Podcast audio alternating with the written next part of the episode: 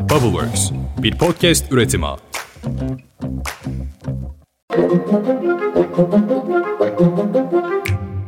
Günaydın. Bugün 5 Haziran 2023. Ben Özlem Gürses. Bubbleworks Media ile birlikte hazırladığımız 5 dakikada dünya gündemine hepiniz hoş geldiniz.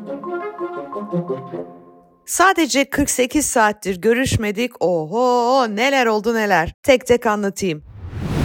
Cumhurbaşkanı Erdoğan yemin etti, kabinesini açıkladı. En çok merak edilen iki isim Süleyman Soylu ve Hulusi Akar gitti. Turizm Kültür Bakanı Nuri Ersoy ve Sağlık Bakanı Fahrettin Koca kaldı. Yeni gelenler arasında en büyük bomba tabii ki Dışişleri Bakanı Hakan Fidan'la Hazine ve Maliye Bakanı Mehmet Şimşek. Mehmet Şimşek ismine sadece piyasalar değil, eski Bakan Nurettin Nebati de bir oh çekti. Tekrar teşekkür ediyorum.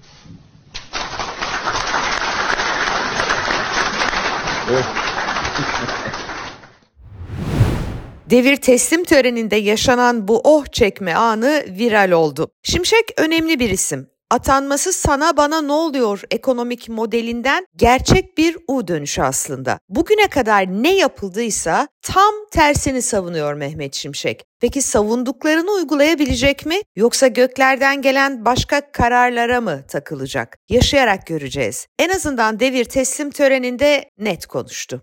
Önümüzdeki dönemde bu hedefe ulaşmada şeffaflık, tutarlılık, öngörülebilirlik ve uluslararası normlara uygunluk temel ilkelerimiz olacaktır. Türkiye'nin rasyonel bir zemine dönme dışında bir seçeneği kalmamıştır. Kurala dayalı, öngörülebilir bir Türkiye ekonomisi özlenen refaha ulaşmamızda anahtar olacaktır. Cumhurbaşkanlığı ikinci tur seçiminde Erdoğan'a desteğini açıklayan Sinan Oğan, Hazine ve Maliye Bakanlığı'nda yaşanan değişimle ilgili bir paylaşım yaptı. Şimşek'in görev devralmada yaptığı konuşmayı paylaşan Oğan, Erdoğan'a destek vermelerinin ön koşulunu faiz sebep enflasyon sonuç politikasından vazgeçilmesi olduğunu söyledi. Hadi bakalım. Şimşek'in işi zor. Gıda enflasyonu bir yandan, yıllık enflasyon diğer yandan almış yürümüş durumda. Bakın bugün TÜİK Mayıs ayı enflasyon rakamlarını açıklayacak ve açıklanan veri Temmuz ayı asgari ücret zamlarının da temeli olacak. Mayıs ayı enflasyon rakamlarını TÜİK'in duyurmasından sonra 5 aylık zam oranı kesinleşecek. İngiliz haber ajansı Reuters, Mehmet Şimşek'in Hazine ve Maliye Bakanlığı görevine atanmasını Erdoğan'ın ekonomideki U dönüşü olarak nitelendiriyor. Analistler Şimşek'in bağımsızlığının önemine değiniyorlar ama yerel seçimler yaklaştıkça bu bağımsızlığın kısıtlanacağına da işaret ediyorlar. Uluslararası Yatırım Bankası Goldman Sachs seçim sonrası Türk lirasına ilişkin tahminlerini güncelledi. Banka dolar TL kurunun 12 ay sonra 28'e yükseleceğini öngörüyor. Kabinenin ikinci bombası hiç şüphesiz Hakan Fidan. Erdoğan'ın kesintisiz 13 yıl Milli İstihbarat Teşkilatı'nın başında tuttuğu Fidan artık dış politikanın direksiyonunda. Daha önce milletvekili de olmak istemişti hatırlayalım Hakan Fidan ama bizzat Tayyip Erdoğan tarafından engellenmişti. Hatta istifa etmişti, istifası kabul edilmemiş, göreve geri gönderilmişti. Hakan Fidan şimdi hayaline kavuştu. Bakan olarak masasında NATO'dan İsveç'e, F-16'dan S-400'lere, Suriye Savaşı'ndan Ukrayna'ya son derece zor dosyalar var.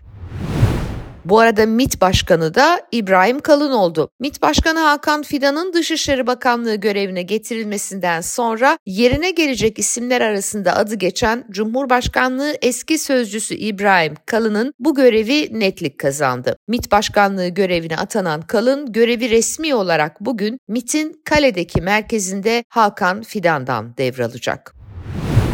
Cumhurbaşkanı Erdoğan ve yeni kabinesi daha göreve başlar başlamaz anayasa mesajları vermeye başladı. İktidar çevrelerinden açıklamalar gelirken CHP'li Erdoğan Toprak'ta Türkiye'nin demokratik, insan haklarına ve hukuka saygılı, yurttaşlarının hak ve özgürlüklerini, kadınların eşitlik ve yaşam güvencesini, siyasi ve ekonomik demokrasiyi güvence altına alan bir anayasaya sahip olması konusunda samimilerse işbirliğine hazırız dedi. AK Parti ve CHP yeni ve eşitliği eşitlikçi, kapsayıcı bir anayasa için işbirliği yapabilir mi? Açıkçası o işbirliğini CHP'den önce İyi Parti yapacaktır zaten. Fakat anayasa için 400 vekil lazım. Yani CHP'siz bir anayasa imkansız.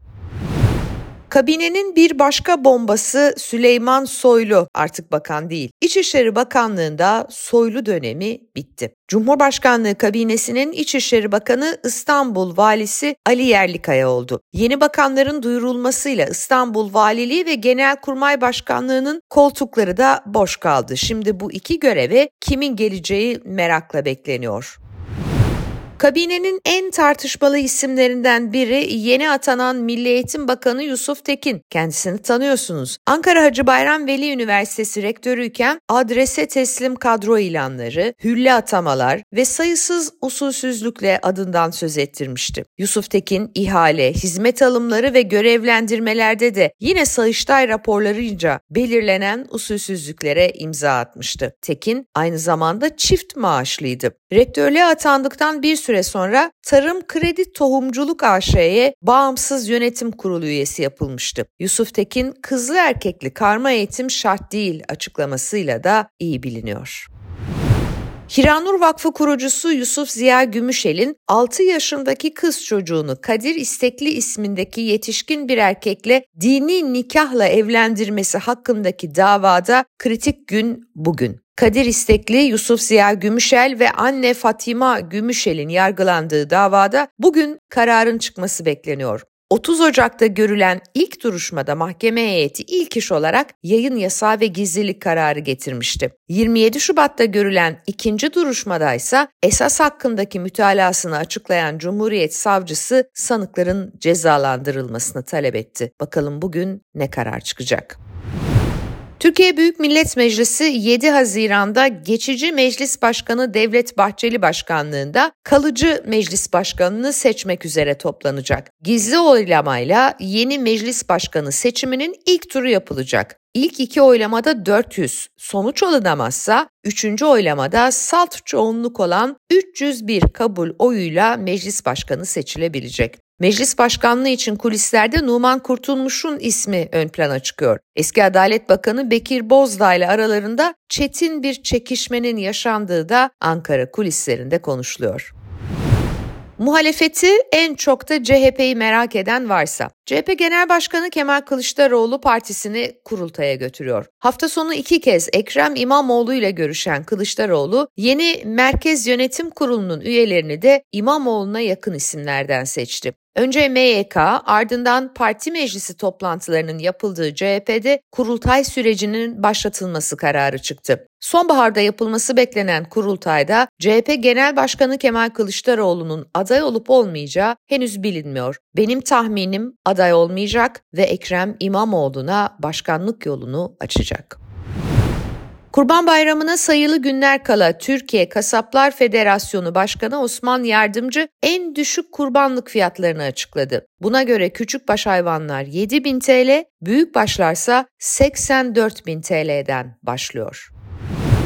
Bu arada Türkiye Nisan ayında gıda enflasyonunda dünya 8.si oldu. Dünya Bankası Nisan ayına ilişkin gıda enflasyonu verilerini yayımladı. Her ay güncellenen gıda güvenliği raporuna göre tüketici fiyatlarının yıllık bazda %352 arttığı Lübnan en yüksek gıda enflasyonuna sahip ülke. İkinci ve üçüncü sırada yer alan Arjantin ve Zimbabwe'de de tüketici fiyatları son bir yılda %100'den fazla artmış. Türkiye'de işte bu ülkelerin ardından 8.liği kimselere kaptırmamış.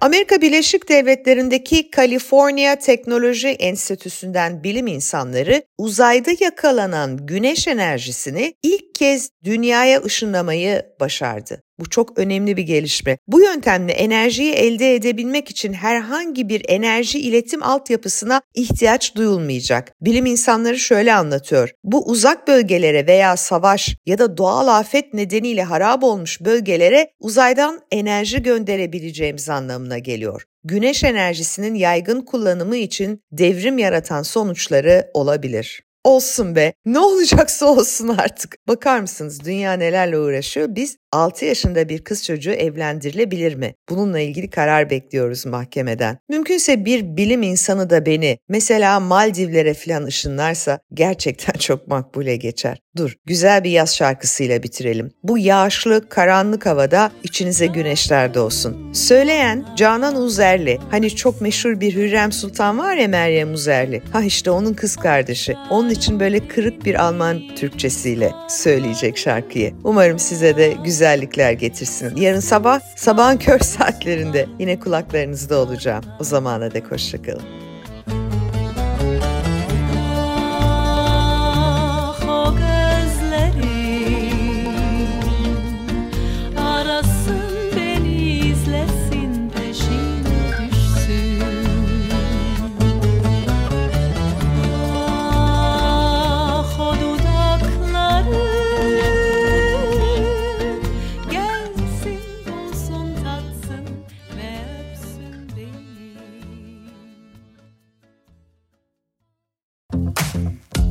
Bubbleworks bir podcast üretimi.